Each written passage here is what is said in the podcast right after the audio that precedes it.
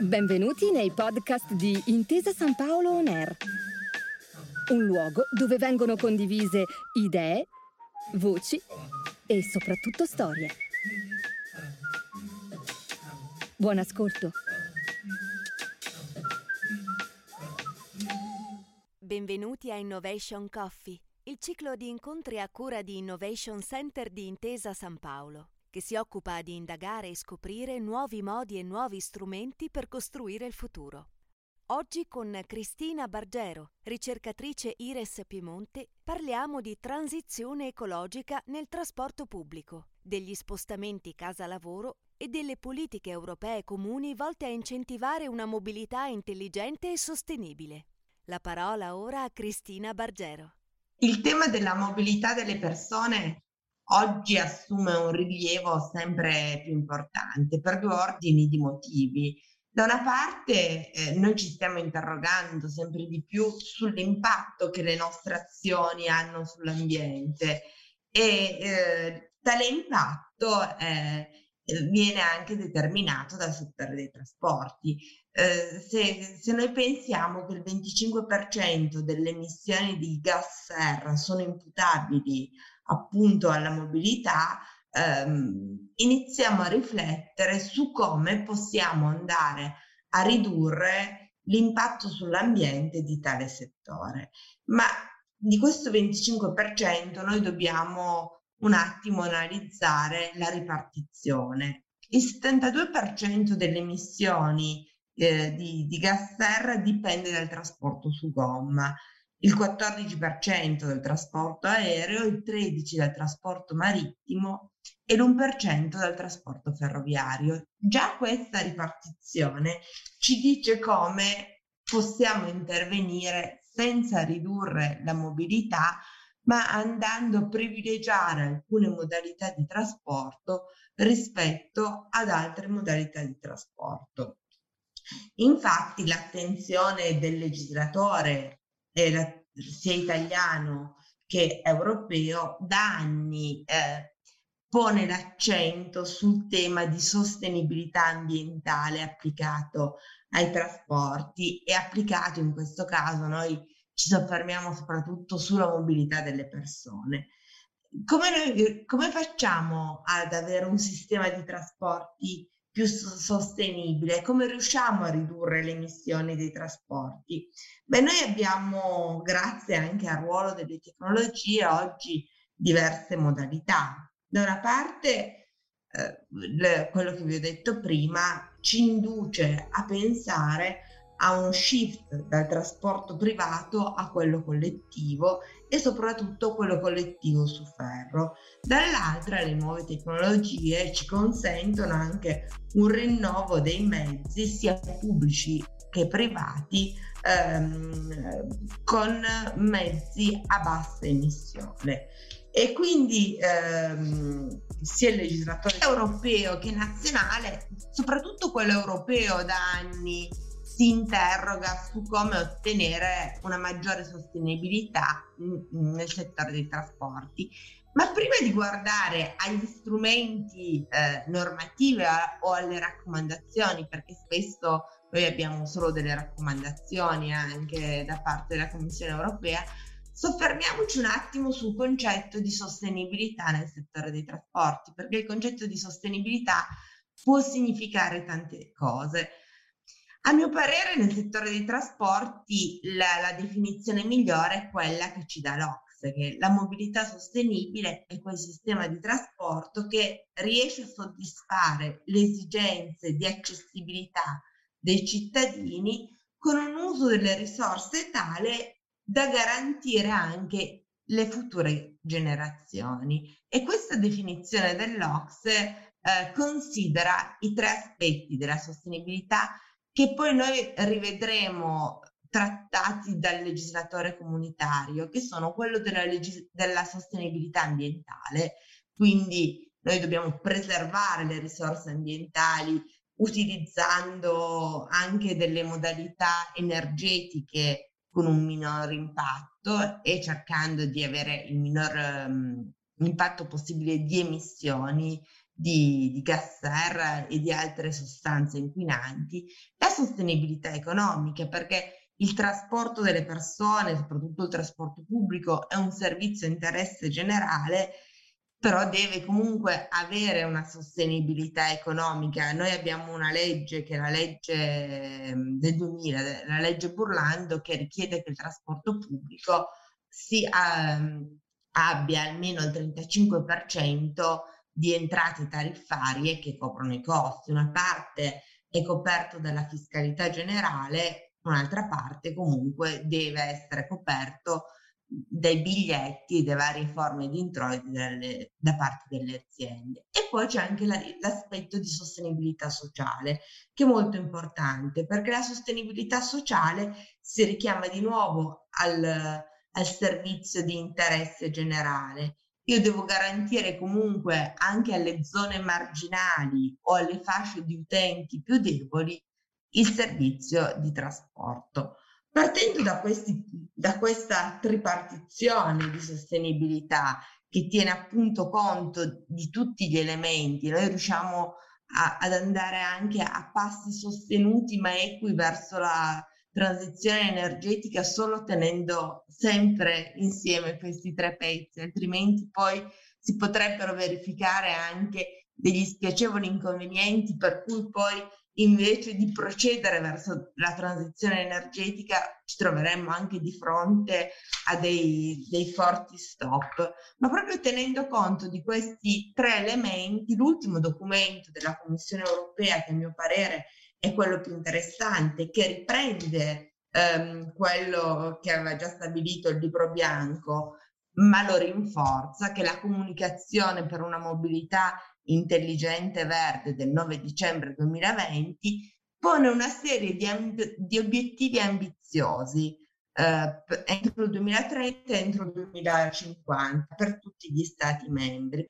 Allora, ehm, questi gli obiettivi vengono a breve e a lungo termine, vengono declinati in 82 iniziative che eh, seguono 10 settori chiave, detti anche settori o iniziative faro e ehm, hanno però ehm, diciamo un leitmotiv comune. Da una parte occorre rendere la mobilità urbana interurbana sana e sostenibile. E come?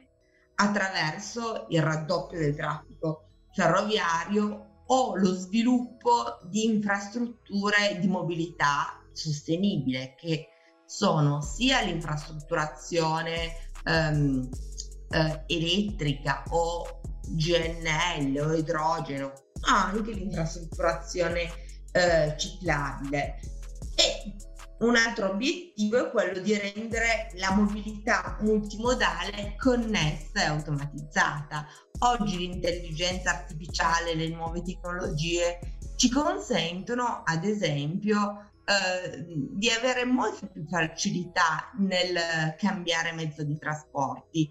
Uno dei, degli strumenti con cui è più facile eh, riuscire a ottenere la sostenibilità nei trasporti è l'intermodalità o la multimodalità. Questo vale sia per le merci che per i passeggeri. Ehm, soprattutto nelle città l'utilizzo combinato del trasporto pubblico, del trasporto collettivo e, do, e di modalità di sharing economy o anche semplicemente di, di mobilità dolce ha un forte impatto dal punto di vista ambientale e la, l'intelligenza artificiale, le nuove tecnologie eh, rendono questo molto mh, più facile rispetto a prima. Noi oggi, grazie a un'applicazione, possiamo sapere dove sono e se sono disponibili i mezzi di sharing economy, ad esempio. E un altro degli obiettivi che si pone la comunicazione della Commissione europea è quello di rendere la mobilità equa e giusta per tutti. E qui ritorna il concetto dell'accessibilità territoriale. Noi oggi, soprattutto in Italia, probabilmente abbiamo una sperequazione nella dotazione di servizi di trasporto pubblico, eh, sia nelle città comunque la seppur migliorabile, la dotazione di trasporti è buona, Noi abbiamo alcune zone del nostro paese, dette aree interne, io anche penso alle aree un po' più periferiche, anche del Piemonte, della nostra regione, eh, meno servite de, dei servizi di trasporto pubblico. Quindi mobili- i nuovi sistemi però di, di mobilità intelligente, eh, grazie appunto a, a, quello che le tecnologie ci consentono di sapere, di conoscere, anche di risparmiare, si parla anche di guida autonoma, probabilmente consentiranno in futuro eh, di avere un, una maggiore accessibilità territoriale. Che cosa fa l'Italia? Beh, l'Italia parte, diciamo, da una situazione un po' eh, sfortunata dal punto di vista anche della dotazione di reti infrastrutturali di trasporto. Noi abbiamo una dotazione sia di servizi ehm, di, di, infrastrutture eh, metropolitane, sia di infrastrutture di servizi ferroviari metropolitane molto più bassa rispetto ai nostri paesi europei di riferimento, penso a Francia, Germania, Spagna. E il PNRR, Recover, o Recovery Fund italiano, cerca di porre una soluzione a questo problema, ehm, mettendo un bel po' di risorse negli investimenti in infrastrutture ferroviarie e in infrastrutture metropolitane. L'unico limite sulle infrastrutture metropolitane, sulla previsione di nuove infrastrutture metropolitane, deriva dal fatto che il PNRR richiedeva l'immediata cantierabilità e noi purtroppo in Italia, a causa anche di una legge datata sulle metropolitane, spesso non abbiamo neanche i progetti eh, definitivi o esecutivi per nuove linee di metropolitane. Per cui il nostro recovery si è concentrato soprattutto sul, su nuove infrastrutture ferroviarie, anche metropolitane, sull'infrastrutturazione delle, ehm, delle energie alternative, quindi solare e idrogeno, e ha richiesto anche, questo è l'altro tassello fondamentale, una riforma della governance del trasporto pubblico locale. Noi oggi abbiamo una governance troppo complicata del trasporto pubblico locale, per cui eh, spesso ehm, è anche lenta la pianificazione di una nuova offerta di trasporti che sia più consona alle nuove esigenze della domanda. Noi oggi abbiamo una mobilità del tutto diversa da quella solo di dieci anni fa, sia per la localizzazione di eh, nuovi, per le diverse localizzazioni di servizi e attività produttive. Un'altra cosa che il nostro paese sta facendo nel settore della mobilità sostenibile eh, riguarda appunto l'istituzione del mobility manager. Il mobility manager in realtà c'è già da molti anni, Mm, già dal 2008, però non è mai stato reso obbligatorio. Era una figura facoltativa, mentre oggi le aziende più grandi, le aziende, gli enti pubblici, oltre 100 dipendenti, devono eh, avere questa figura professionale che pianifichi la mobilità dei propri dipendenti in modo da evitare comunque congestioni, soprattutto in ingresso e in uscita nelle città e eh, in modo anche da dare quella nudge, quella spinta gentile ai propri dipendenti per sensibilizzarli alle tematiche della mobilità sostenibile e di un utilizzo più consapevole anche dei mezzi di trasporti. Spesso è una questione di comportamenti individuali, spesso è anche una questione di informazioni che mancano all'utenza. E il mobility manager ha anche un'altra funzione, a mio parere, importante, che è quella di interfacciarsi con un'altra figura, che è quella del mobility manager di area, ossia del mobility manager comunale, per restituire un po' quali sono le esigenze di mobilità dei propri dipendenti e eh, ritorniamo a quello che vi stavo dicendo precedentemente, questo fa sì che poi sia possibile anche riprogettare un'offerta di trasporto che sia più adatta alle esigenze dei dipendenti e dei cittadini.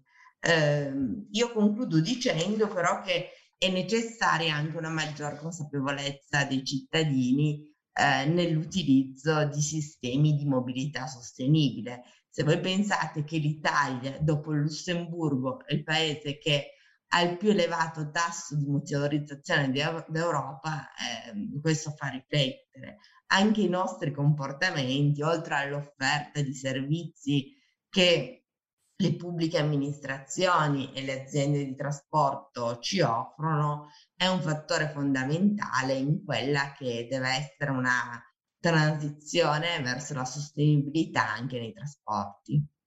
Grazie a tutti per l'attenzione e grazie all'Innovation Center di Intesa San Paolo per l'occasione di poter parlare di sostenibilità applicata ai trasporti. Grazie per aver ascoltato i podcast di Intesa San Paolo On Air. Al prossimo episodio.